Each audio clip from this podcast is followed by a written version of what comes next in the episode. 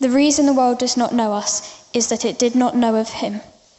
Dear friends, now we are children of God, and what we will be has not yet been made known. But we know that when Christ appears, we shall be like him, for we shall see him as he is. All who have this hope in him purify themselves just as he is pure. Everyone who sins breaks the law.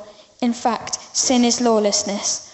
But you know that he appeared so that he might take away our sins, and in him is no sin. No one who lives in him keeps on sinning. No one who continues to sin has either seen him or known of him. Dear children, do not let anyone lead you astray. The one who does what is right is righteous, just as he is righteous. The one who does what is sinful is of the devil, because the devil has been sinning from the beginning. The reason the Son of God appeared was to destroy the devil's work. No one who is born of God will continue to sin, because God's seed remains in them. They cannot go on sinning, because they have been born of God. This is how we know who the children of God are and who the children of the devil are. Anyone who does not do what is right is not God's child, nor is anyone who does not love their brother and sister. Hello. Cool. Awesome. Thanks, Emmy. um, so, for those of you who didn't hear, my name is Chris Parsons, and I'm going to be talking to you about lavish love.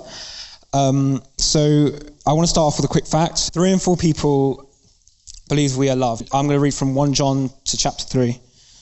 See what great love the Father has lavished on us, that we should be called children of God. And that is what we are. The reason the world does not know us is that it did not know him.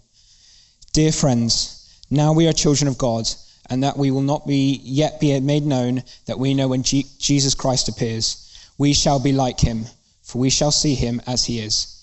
All who have this hope in him purify themselves just as he is pure.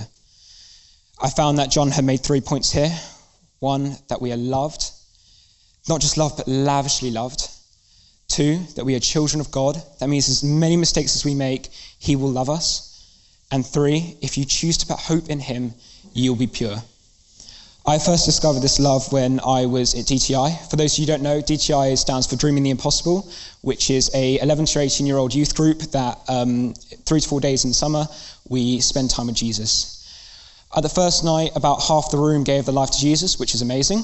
Um, I was a bit nervous at first. I didn't really know what I was doing there. Um, in fact, before I was 11, I had two different lives. One in Sunday morning when I was dragged to church by my parents, uh, my the same priest on every um, every morning, and the same book that I really didn't understand. The other life was my normal school life, and to be honest, I loved it. We just chilled around, we blasphemy everywhere. Um, and yeah, just had a good time. But when I first came to DTI, I realized that that wasn't a good life to live. On the third night, I decided to give my life for Jesus. I was only one of three people who went up, and I was terrified, but it was the best decision I've ever made.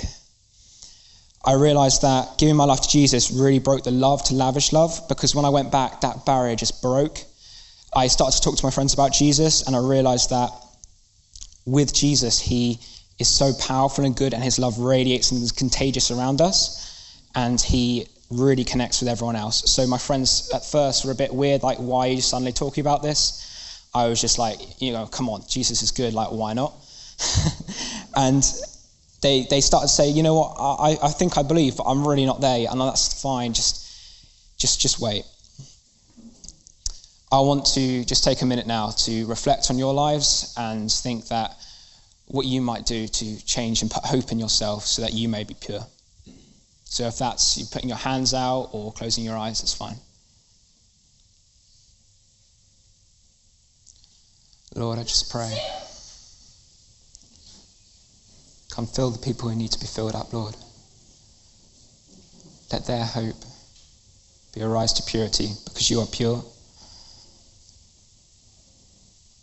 Jesus' name, Amen.